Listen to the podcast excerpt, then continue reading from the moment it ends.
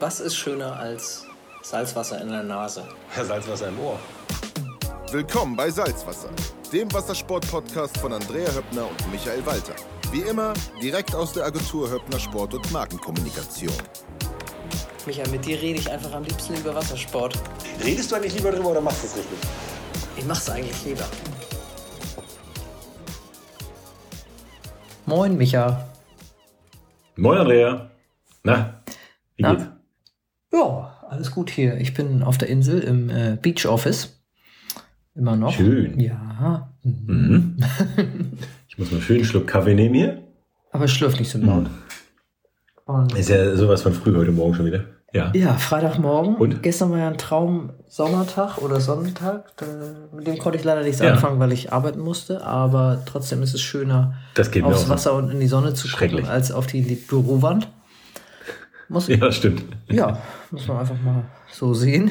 Und heute lässt es sich auch schon ganz gut an. Ich war eben kurz einmal baden, weil das Wasser so schön klar ist. Und Das ist ein Traum, oder? Ja, toll. Ganz herrlich. Ich finde, es macht einen ja auch nicht so frisch wie morgens einmal in die Ostsee springen. Ich finde ja auch, ich weiß, es ist eine ganz subjektive Meinung, aber ich finde, das Ostseewasser hat auch einen ziemlich idealen Salzgehalt. Also Nordsee bin Mhm. ich aufgewachsen, war aber auch immer so, dass es bei Regatten in den Augen brannte. Ja, das tut die Ostsee. Mittelmeer brauchen wir gar nicht drüber reden, noch Ja. viel schlimmer. Ja. Beim Mittelmeer mit schwarzem Ölzeug zu segeln, da hast du nach zwei Tagen graues Ölzeug. Das war wirklich, oder fast weißes. Das ist echt beeindruckend. Mm, Ostsee finde ich wirklich nahezu ideal. Das hat so einen Salzgehalt, schmeckt so ein bisschen salzig. Übrigens fürs Ist Nudelwasser kochen auch sehr gut. Nee, sag nicht, dass du schon damit Nudeln gekocht hast mit Na Ostseewasser. klar, häufiger. Echt? Na klar. Ja, selbstverständlich. Oh, das würde ich mir nicht ich, trauen. ich nehme doch nicht, ich nehme doch nicht, wenn ich irgendwie mit dem Katamaran und mit dem Sub unterwegs bin und einen Kocher dabei habe, nehme ich doch nicht irgendwie mein mühsam mitgeschlepptes Süßwasser, hau da Salz rein und dann mache ich damit Nudeln, wo ich Unmengen an perfekt gewürztem Salzwasser vor mir habe. Und wenn da mal eine Alge mit drin schwimmt, das gibt eine gute Note. Echt? Du bist ja verrückt. Nee, Ja. Auf die Idee würde ich nie kommen, mit so Ostseewasser Nudeln zu kochen. Ja, kann man mal machen. Okay. Na klar. Ja, das ist dann Ja. auch nicht so kalkig hinterher. Ist vielleicht besser fürs Geschirr. Ähm, Gott, ich werde wieder allen, allen Klischees gerecht gerade hier. Nee, aber Salzwasser, ähm, das Warum? Ostseesalzwasser. Weil du altersbedingt an Kalkablagerung denkst, oder? Äh, Nee, weil ich an die, ans Geschirr denke bei Kalkwasser hier, weil hier das Wasser so verkalkt Ah, ist. auch ich schön. hasse Kalk, Kalkputzen. Mit Das ist hier im Norden aber, glaube ich, überall auch, ne? Bei uns, also In aus der Spülmaschine, da hast du das Gefühl, da bröselt's eher raus. Echt nicht? nee, aber hier auf jeden Also Fall. Kiel ist auch ganz gruselig. Aber Ja, äh, ja, wir, wir schweifen ab, wir schweifen ab. Salzwasser, Ja, ein bisschen. Salzgehalt der Ostsee. Ja. Ich habe neulich was erlebt Ja. und zwar in salzigerem Wasser hat ja so ein, so ein Fäulflügel mehr Auftrieb. Folglich in Ja. Süßwasser weniger Auftrieb. Das weiß ja auch jeder. Ja. Das ist ja auch alles logisch und so weiter. Auf jeden Fall war ich auf der Suche nach einem Südwindrevier hier an der Mhm. Ostsee, was krautfrei ist. Oh ja, Und- nicht einfach. Da gibt's eigentlich nur die Seen. Genau. Ja. Selentersee. Plönersee. Warst du auf dem Selentersee? Genau. Nee, ich war in Heiligenhafen auf diesem Binnenwasser. Das schmeckt sogar noch ein bisschen salzig, Oh ja. hat aber deutlich weniger Okay. Salz als die Ostsee. Und Ja. ich habe einen brutalen Unterschied gemerkt im Auftrieb. Krass. Ja, glaube ich. Das war mir so Ja. nicht klar, Ich mein- dass das so ein Unterschied ist, ins, quasi Nee, ins Negative. hätte ich auch nicht gedacht. Ich hätte Ich auch, logisch hätte man gesagt, ja, aber. Also ich fand letztes? Jahr zur, zur Nordsee, ich war letztes Jahr in Klittmöller in Dänemark, fand ich das Mhm. total angenehm natürlich, ne, weil das so schnell hochpoppt klar. und so viel Auftrieb Mhm. hat. Ja. Hab das aber nicht als so eklatant empfunden, aber jetzt in die andere Richtung weniger Auftrieb, das merkt man doch deutlich dann, Ja, finde ich. glaube ich. Ja. Du, wo wir gerade beim Salzgehalt sind, ne? Ja. Es gibt ja leider wichtigere Dinge als ein Salzgehalt und da Äh, du- unsere. Kollegen vom Segelreporter. Unser, unser Podcast heißt. Salzwasser, Micha. Salzwasser. Ja, da kann man stimmt, auch mal aber eine Folge jetzt der nur Salzgehalt ist was? über Salzwasser reden. Das stimmt, Finde ich. über Salzwasser. Ja. Wir können jetzt auch die ganze Folge nur auf die Schulter klopfen. Ich fange mal an. Nein, du wolltest was von deinen Nee, äh, finde- den Kollegen vom Ja, Segelreporter erzählen. Die Bildzeitung Ja, des genau, die Segels. einen- Nein, das darf man nicht Genau, sagen. aber ne? die haben, nein, wirklich nicht, das kann man nicht Nein. sagen. Und die machen echt eine gute Arbeit zum Teil. Die haben zum Beispiel jetzt gerade das Thema Salzgehalt, äh, Sauer, Sauerstoffgehalt der Ostsee äh, auf dem Zettel. das ist spannend.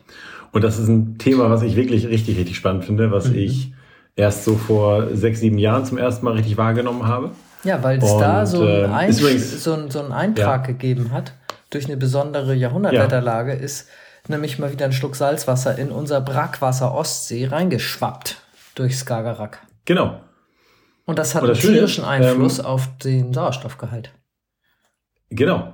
Der ist äh, gerade hier im westlichen Teil der Ostsee notorisch sehr gering. Ähm, es ist übrigens, handelt sich dabei übrigens auch um ein Thema, ähm, was den Anrainerstaaten schon längere Zeit bekannt ist. 2007 hatte man da zuletzt drüber gesprochen. Ähm, bis 2021 wollte man das Problem lösen. Wie so viele Wie denn? ökologische Probleme haben wir es nicht ganz geschafft. Im Gegenteil, das Problem ist heute gravierender als 2007. Respektable Leistung. Also Ursache dafür ist zum einen die Überdüngung und zum anderen der Klimawandel. Also die Überdüngung erhöht den Nährstoffgehalt, dadurch wachsen, wachsen die Pflanzen mehr und verbrauchen mehr Sauerstoff und es ist tatsächlich einfach mit der über äh, mit der Überdüngung einfach schwierig. Es ist einfach ein Überangebot an Nährstoffen und damit eine höhere Produktion von Phytoplankton. Aber natürlich ist das Ganze auch Nebenprodukt des Klimawandels. Wärmeres Wasser kann weniger ähm, Sauerstoff Sauerstoff, speichern. bieten als, äh, als Kaltes kälteres Wasser. Wasser und dementsprechend, genau. Und dementsprechend ähm, ist auch das Teil des Klimawandels, also eine, eine Mischung aus diesen zwei Aspekten. Wahrscheinlich kommen noch weitere hinzu, aber das sind die Hauptpunkte. Und gerade der Bereich westliche Ostsee hoch Richtung Fühn, ähm, Richtung Mittelvater hoch die Ecke, Flensburger Förde, Fehmarn, äh, auch die Lübecker Bucht übrigens sind echt dramatisch. Dramatisch, Da ist das sieht man auch. quasi kaum noch. Also das sieht man Ja. auch, wenn man ähm, schnorcheln Mhm. geht. Das ist, Ja. also es gibt wirklich so fast echt tote Zonen hier im Sommer. Und das ist Ja, echt, glaube ich. So wird's halt fies. auch genannt. Ne? Ja. Das ist echt schon krass. Ja. das ist schon gemein. Und das ist eigentlich ein Thema, was man relativ einfach lösen könnte. Aber das heißt relativ einfach. Also Klimawandelaspekt lässt sich jetzt nicht mal eben von heute auf morgen ändern, aber die Überdüngung, Überdüngung natürlich. Aber da spricht man mit dem Bauern. aber du hast natürlich. Ja, genau. du hast aber natürlich von das richtige Thema angesprochen, ähm, dass äh, es halt auch ein Brackwasserrevier ist. Und wenn wir mal wieder kräftige Einfluss durch die Nordsee hätten, wäre das wahrscheinlich doch deutlich besser.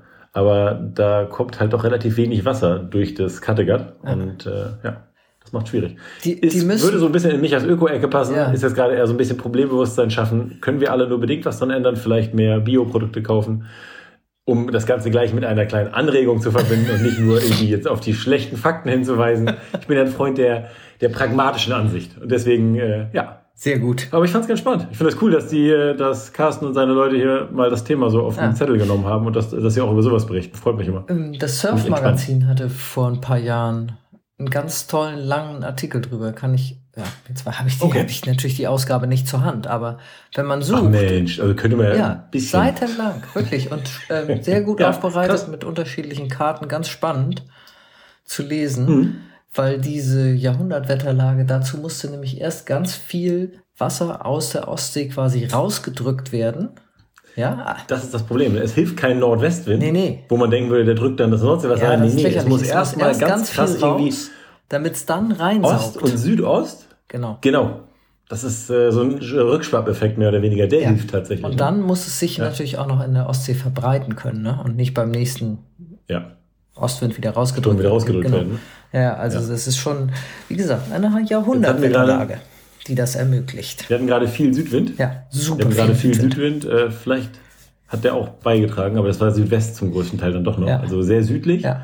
Übrigens ja die beknackteste Windrichtung, die man hier oben im Norden haben kann. Ja, ich reg mich auch Südwind schon so seit einer Woche drüber auf, weil hier ist so viel Seegras, das nervt so tierisch. Seegras ist alle übrigens meinem auch, Umfeld gucken mich irgendwie an. Seegras Ja. ist übrigens auch eine Folge von Überdüngung, weil das Zeug nämlich Ja, dann noch ich. mehr wächst.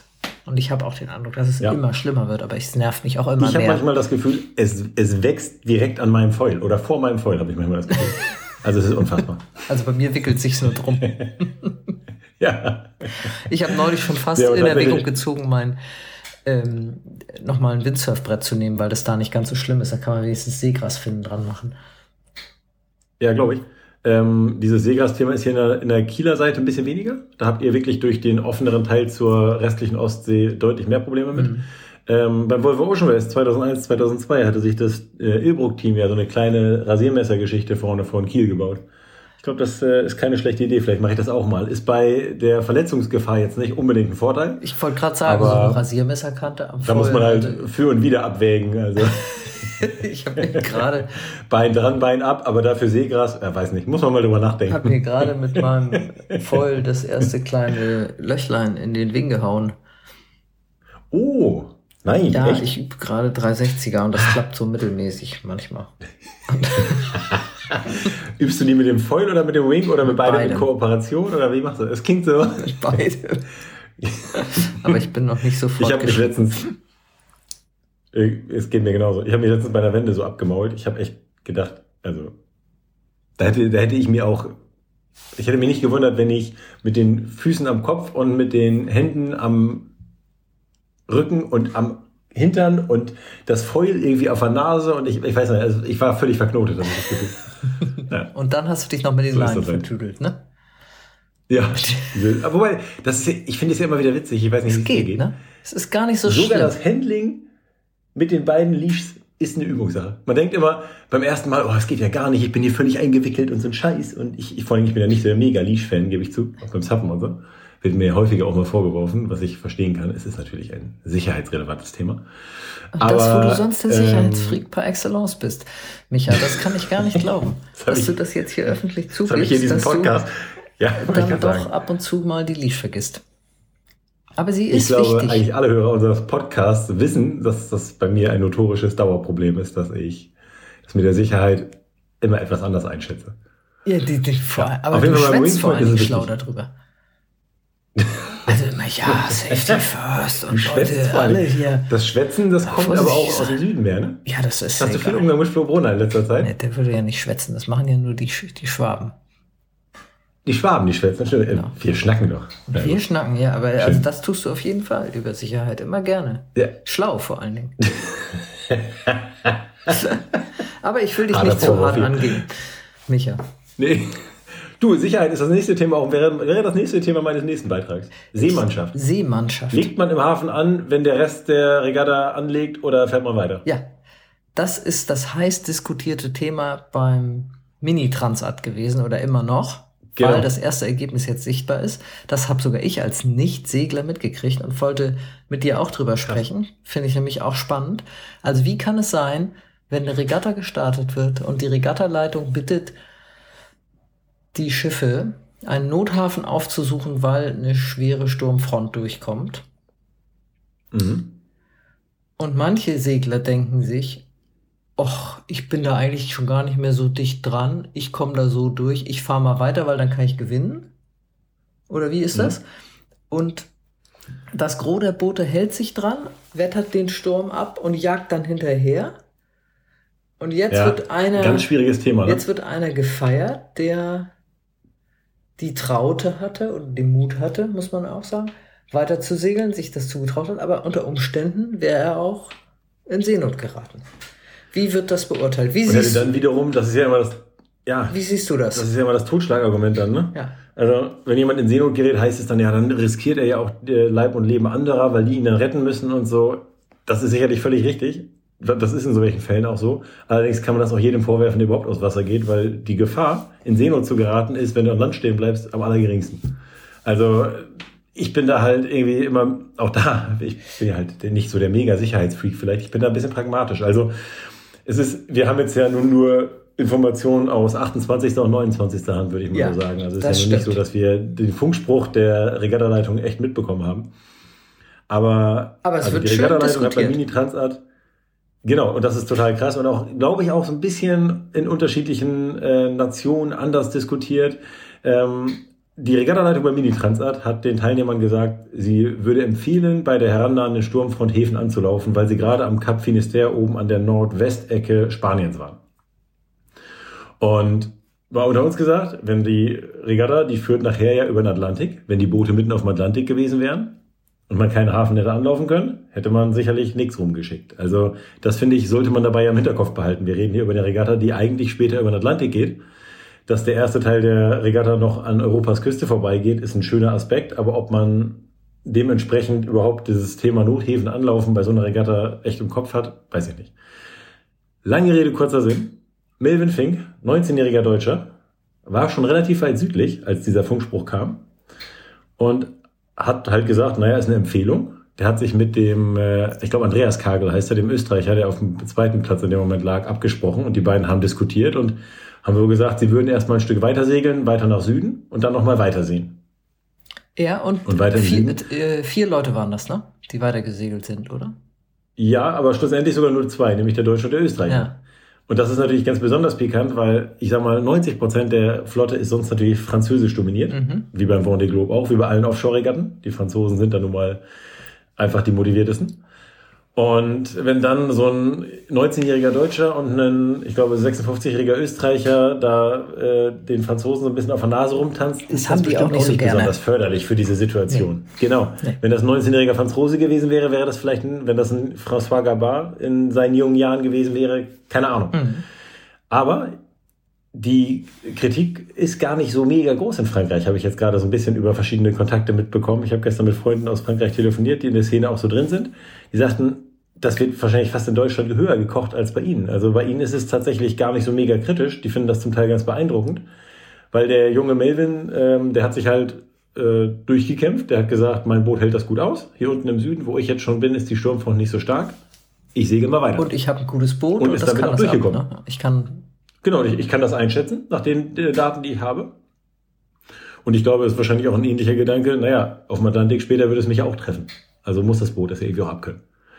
Er hat sich in ausreichendem Abstand zum Ufer gehalten, was ich tatsächlich auch wichtig finde, weil Ufernähe gerade bei Stürmen eher gefährlich ist als umgekehrt. ja. Einen der Mini-Transat-Segler hat sie auch auf die Felsen gespült. Mhm. Da sieht man auch, das Anlaufen eines Nothafens birgt halt auch Gefahren, alleine mit einem Boot, was man nicht immer so komplett ähm, beherrschen kann. Die brauchen ja auch Unterstützung von Begleitbooten Mhm. beim Anlegen. Ja. Also das ist ein ganz, ganz vielschichtiges Thema, habe ich das Gefühl. Und Auf äh, jeden Melvin Fall. hat jetzt mit über einem Tag äh, Abstand gewonnen oder mit einem Tag Abstand gewonnen fast. Ja. Das ist natürlich auch für die zweite Etappe, das wird nachher verrechnet mit den Zeiten, ein guter Vorsprung schon. Ja. Und wenn er dadurch das Mini-Transat Natürlich. insgesamt gewinnt, dann wird das immer, das wird immer einen Beigeschmack behalten. Auf der anderen Seite ist es mega. Ich bin da hin und her gerissen. Ich, Ich, ich finde es super. Er ist Mega. der erste Deutsche überhaupt, der eine Etappe da gewinnt. Überhaupt. genau, Also finde ich schon sensationell. Auch Hut ab vor der, vor der Entscheidung, mit 19 Jahren zu sagen, Genau. ja, der hatte sein Leben auch noch vor sich. mit 19 zu du sagen, musst aber mal den, und du musst auch den das, Arsch in der Hose haben. den Arsch also, in der Hose haben. Andererseits kann man natürlich auch Ja. sagen, ah, ist noch jugendlicher Leichtsinn. Schätzt es noch nicht so ab. Ja, also es ist- das alles wird diskutiert, finde ich sen- wirklich auf jeden Fall spannend. Ähm, was mich noch mehr beeindruckt, ist, dass auf Platz Ja. 4 die erste Frau kommt. Ja. Ja, das finde ich auch richtig cool. Julie Simon. Und auf Platz Ja. 6 gleich die nächste, Ja. Anne-Claire Be- Lebert. Ja. Natürlich beides Französinnen, Genau. klar. Und unsere Lina Rixkins ist 19. Bei den Ja, genau. Fotos. Und Ja, das muss man, bei den Prototypen ist es ein bisschen schwierig. Lina segelt ja eigentlich ein Serienboot, also mit einem festen Kiel und und und. ja, Aber da von den Booten noch so wenige gebaut sind, wird sie noch in der Prototypenwertung geführt.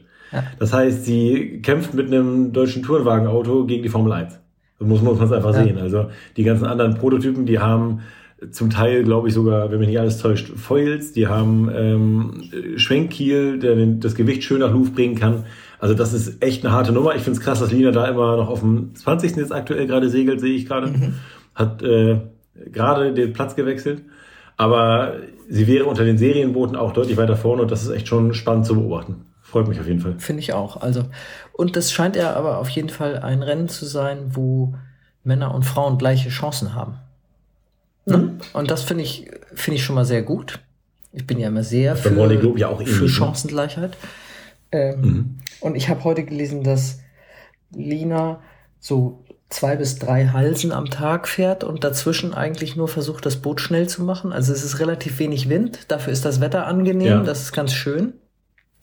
Mhm. Ähm, und halt versucht eben Speed zu machen und nur wenn jetzt ein großer Winddreher kommt, dann mal eine Halse macht.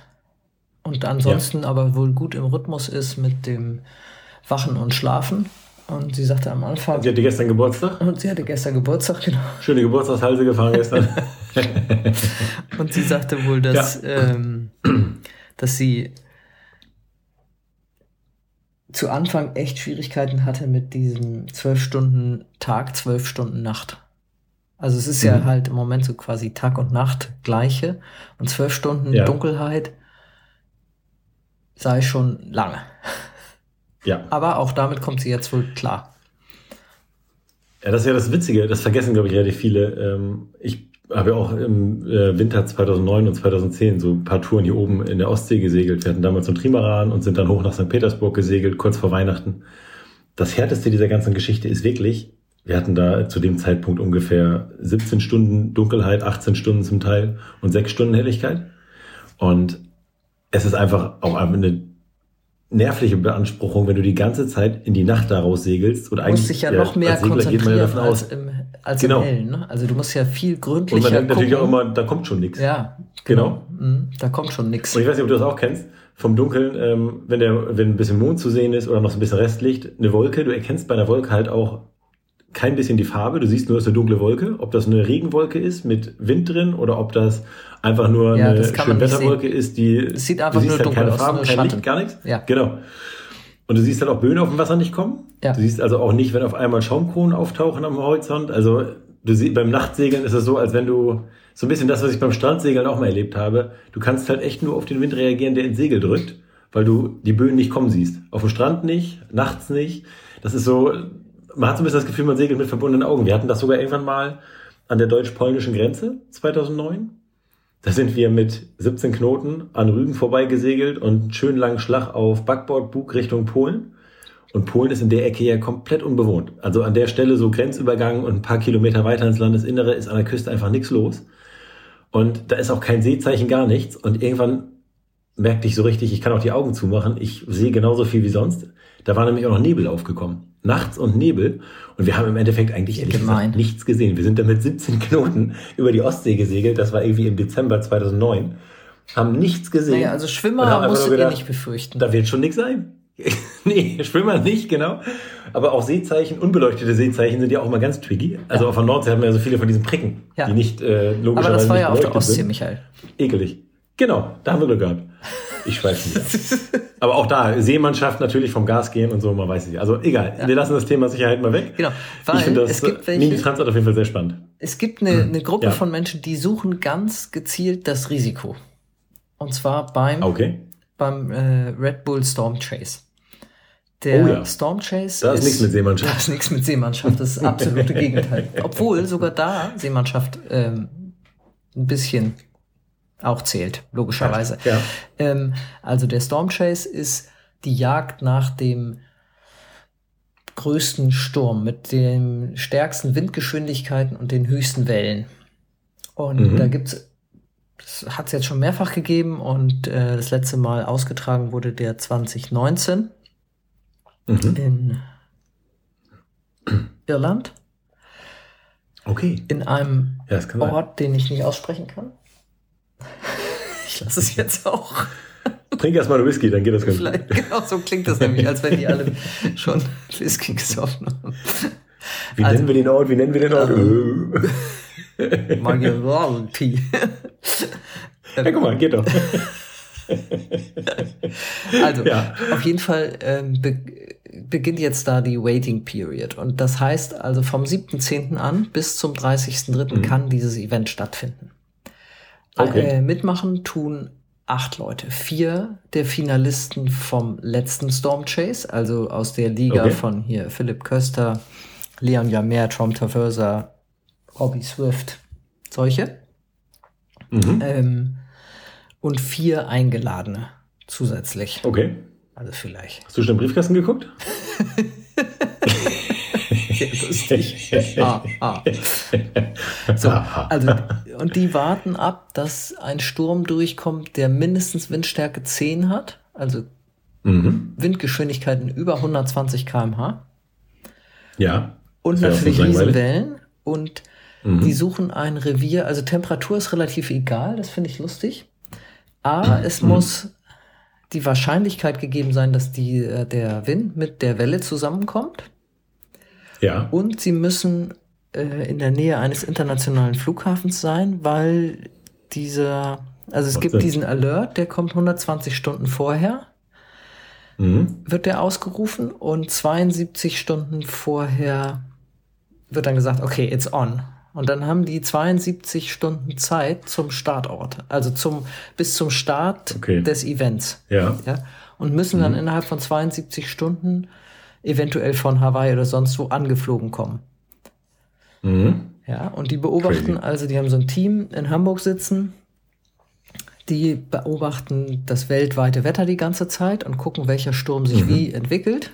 Und dann geben die halt diesen. Alert und dann setzen die sich die haben dann immer quasi so ein Täschchen gepackt, das ist so ein bisschen, als wenn man schwanger ist und zur Entbindung ins Krankenhaus geht. Und dann, dann nehmen die ihr Täschchen und. Was hat der Red Bull Storm Chase mit der Schwangerschaft gemeinsam? Ja, eigentlich ganz logisch. Man muss spontan los, hat ein Täschchen genau, gepackt. Die haben also das äh, Täschchen mit den, kleinsten, mit den kleinsten Segeln und Brettern schon gepackt und ähm, buchen sich dann irgendwie ein Ticket und reisen los.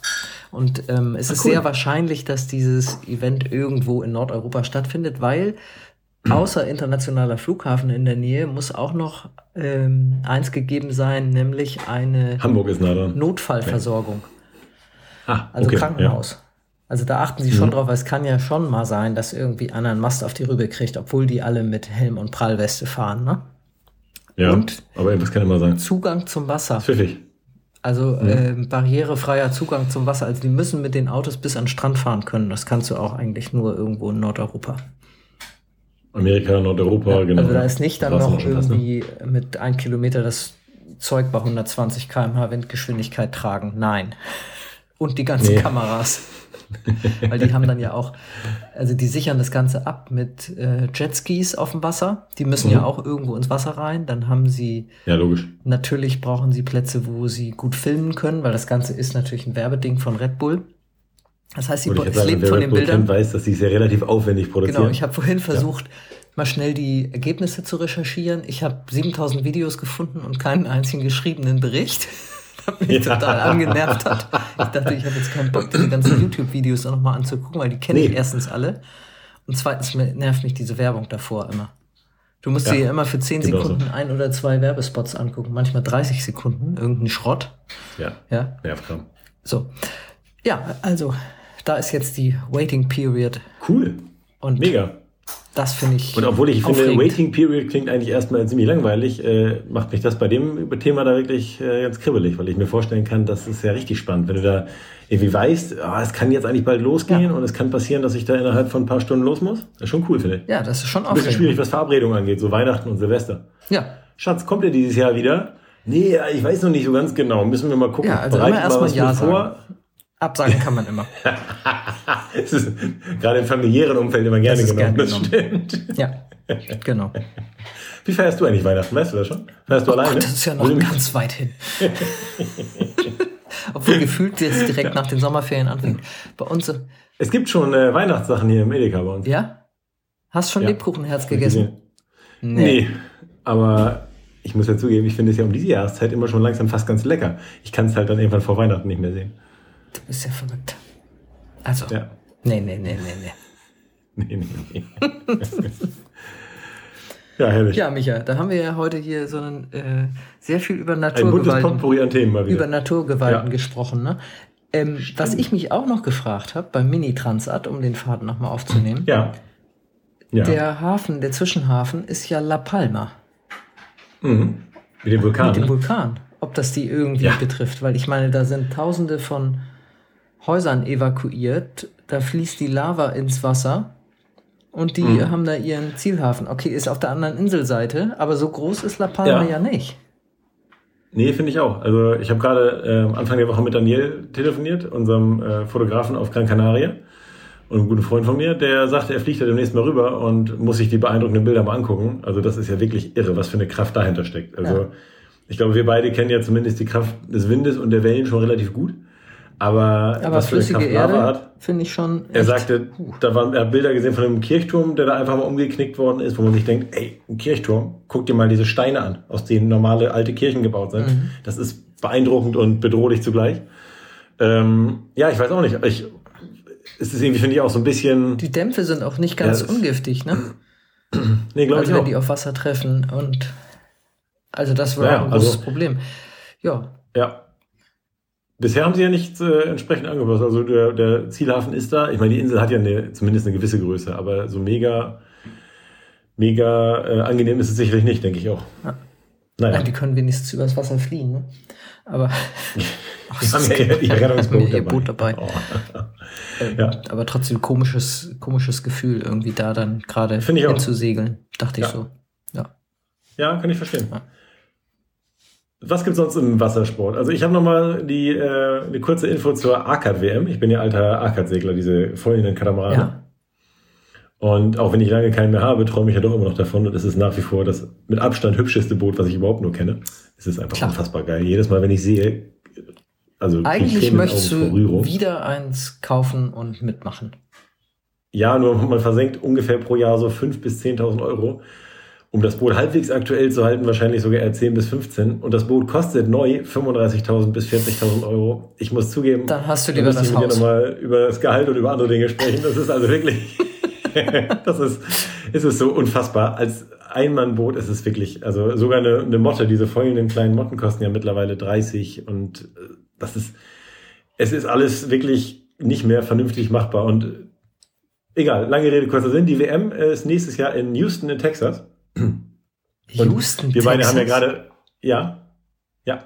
Hä? Wir beide haben ja gerade relativ viel ähm, mit äh, den USA zu tun und das ist irgendwie ganz lustig, weil ähm, die Ausschreibung, die amerikanische, die ist irgendwie so, die hat so so viele sympathische Kleinigkeiten. Da werden auch die lokalen Dass man seine Katze nicht in die Mikrowelle genannt. stecken darf und so, solche Warnungen, meinst du? ja, so wie die, die Amis immer sind. Ja, so in die Richtung geht das fast. Lokale Attraktionen sind da und da geht's dann um den Wasserrutschenpark. Der heißt übrigens nebenbei bemerkt, heißt der Schlitterbahn Waterpark. Wenn das mal kein deutscher Betreiber ist, würde ich mal sagen. Schlitterbahn Waterpark, finde ich Herrlich. richtig gut. Ähm, das sind also richtig viele Highlights und diese Ausschreibung. Ich habe mir lange keine Regatta-Ausschreibung angeguckt. Seit wann diese? Und warum liest du Regatta-Ausschreibungen?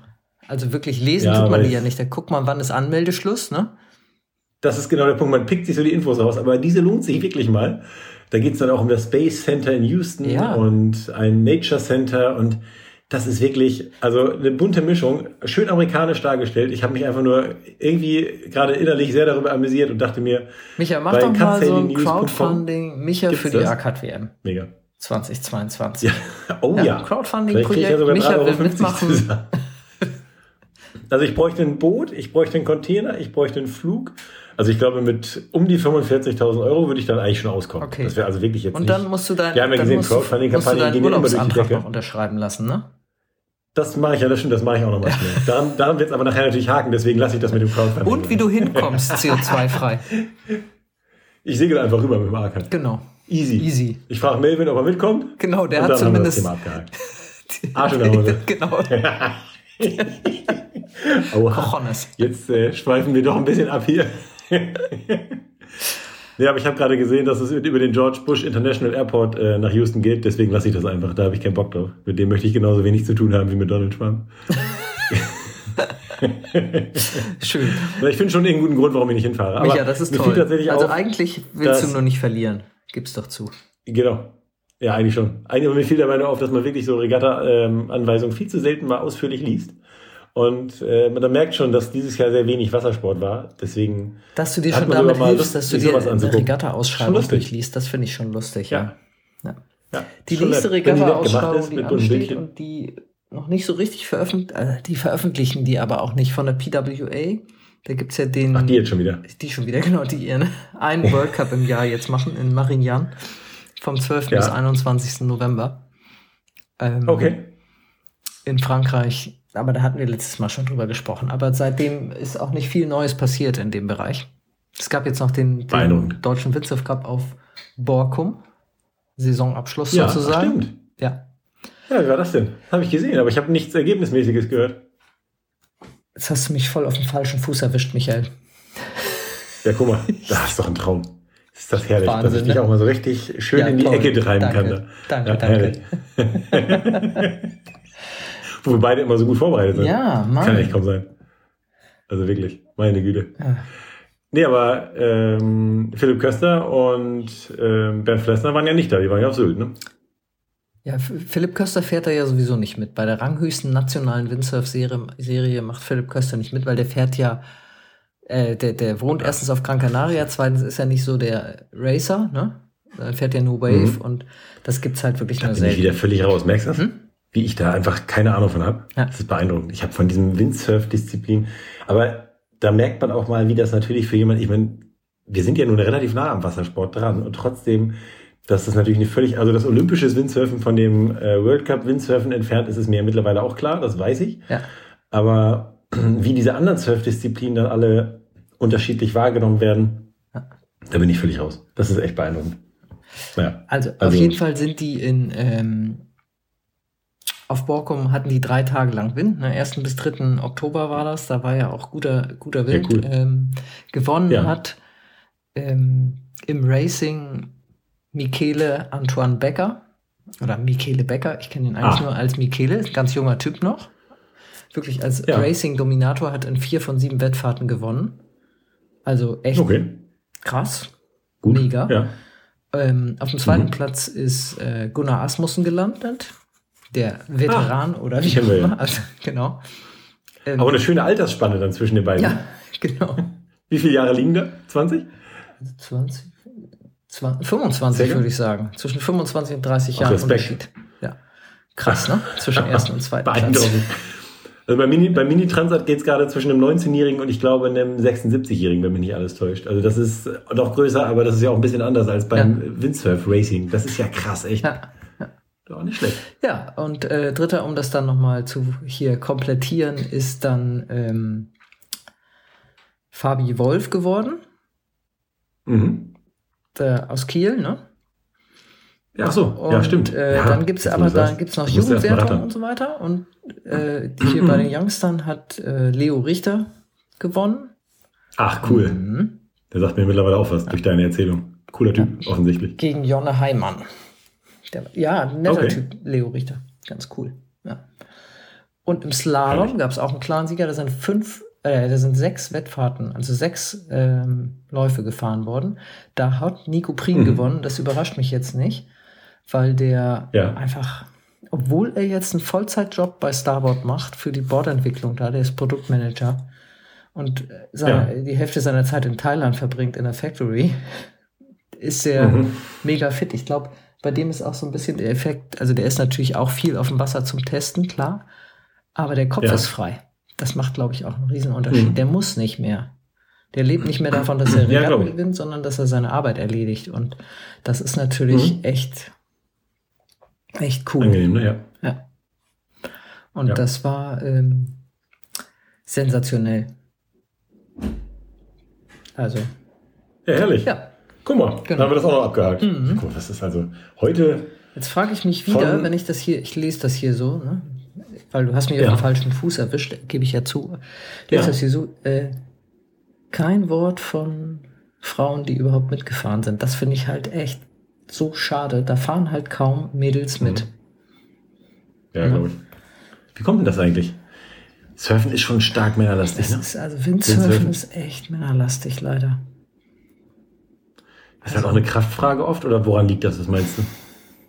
Ich, ich weiß nicht, also ja, Weil es beim hat, Kiten ist es ja anders, ne? ja, oder? beim Kiten ist es ein bisschen besser. Also es hat viel mit ähm, Kraft und, und Commitment zu tun und Mut so ein bisschen auch dann letztlich, also im Wett Ja. Wettkampfbereich, aber in der Welle gibt es ja Kiten viele Mädels. auch, oder? Mit Mut? Ja, in der Ja, Welle okay. gibt es ja aber Ach, ja, viele stimmt. Mädels, ne? Im, Im Racing nicht. Und da ist Also der ich glaube, die Förderung, größer. nee, ich glaube, die Förderung ist auch nicht so doll, ne? Also es ist echt schwierig Okay. für, für Girls da an Sponsoren zu kommen auch. Ähm, Ja. Weil es eben so wenig sind, ist der Sieg auch so wenig wert. Und deswegen Ja, gibt auch keiner Geld ich. dafür aus. Da beißt sich so ein bisschen die Katze in den Schwanz, ne? Schade. Das ist echt bitter, finde ich auch. Also ich, ähm, wenn das beim Segeln habe ich das paar Mal, habe ich ein paar Mal das Gefühl gehabt, dass Frauen nicht so radikal an die Startlinie fahren. Ja. Dass da Genau. einfach ein bisschen, dass da einfach, ich will nicht sagen, der Mut fehlt, aber, Ja, aber Frauen andere-. Frauen, glaube ich, sind einfach normalerweise durchdachter und Männer Ja. schalten einfach den Kopf aus und fahren in eine Lücke, wo sie genau wissen, die passt nicht. Ja. Das Genau. ist, also, ob das jetzt ein Vorteil für Frauen ist oder ein Nachteil für Männer oder beides, das weiß ich jetzt auch nicht genau, aber auf jeden Fall ist da ein Unterschied im, im Segelstil. Also ich, hab- ich kenne wenige Frauen, die so aggressiv an der Startlinie segeln wie Männer. Das ist einfach so. Und Ja. ich kenne wenige Männer, die, sehr- die sehr zurückhaltend sind. Ich würde schon sagen, dass mein Bruder und ich tendenziell eher zurückhaltend an der Startlinie waren. Deswegen waren unsere Starts auch mal so grottenschlecht. Aber Ja. trotzdem ähm, würde ich sagen, waren wir wahrscheinlich immer noch aggressiver dabei als die meisten Frauen, die ich da kenne. Also das ist jetzt wirklich, ja, Schon witzig. Ich, bei mir war das immer Tagesform, äh, tagesformabhängig. Also ich habe da manchmal äh, gut draufgehalten und manchmal habe ich ja? es einfach nicht hingekriegt. Heute habe ich schlechte Laune, heute zeige ich es euch. ja, es hat, leider hat ja. das ein bisschen was mit Aggressivität zu tun auch, ja. Also wenn vorher ja, alles schief ging und ich zu spät war und so, dann äh, ging das schon eher mal besser, als wenn ich perfekt vorbereitet war. Ja, ja. das kenne ich auch. Das ist Sehr lustig. Doof, ja. ja. Mhm. Ach, schön. Ja. Apropos perfekte Vorbereitung. Feierabend, ne? Haben wir die, haben wir die Folge wieder hinter uns gebracht? Wahnsinn. Mit perfekter. Vorbereitung. Ja. Ja, finde ich auch. Wie sieht's ja, aus mit Wind am äh, Wochenende? Nicht so dolle, aber schönes Wetter, ne? Puh. Ja, Vielleicht. stimmt. Wind ist gar keiner. Ich gehe, glaube ich, noch in das Sappen. Das, das ist gut. Ich gehe Fahrrad fahren. Finde ich auch. Auch schön. Auch schön. Genau. Dann äh, viel Spaß beim Fahrradfahren und vielleicht kommt ja noch ein bisschen Wind. Spätestens am Montag, glaube ich, soll es wieder losgehen mit Wingfoilen. Da ist dann auch endlich dieser beknackte Südwind vorbei. Das ist ja das Wichtigste. Ja, das ist super, da sitze ich wieder im Office. Ist ja auch schön. ja, Ach, genau. Das ist natürlich nicht so schön. Ja. Na gut. Ich schicke dir Wochenende euch allen. Mach's gut. Bis dann.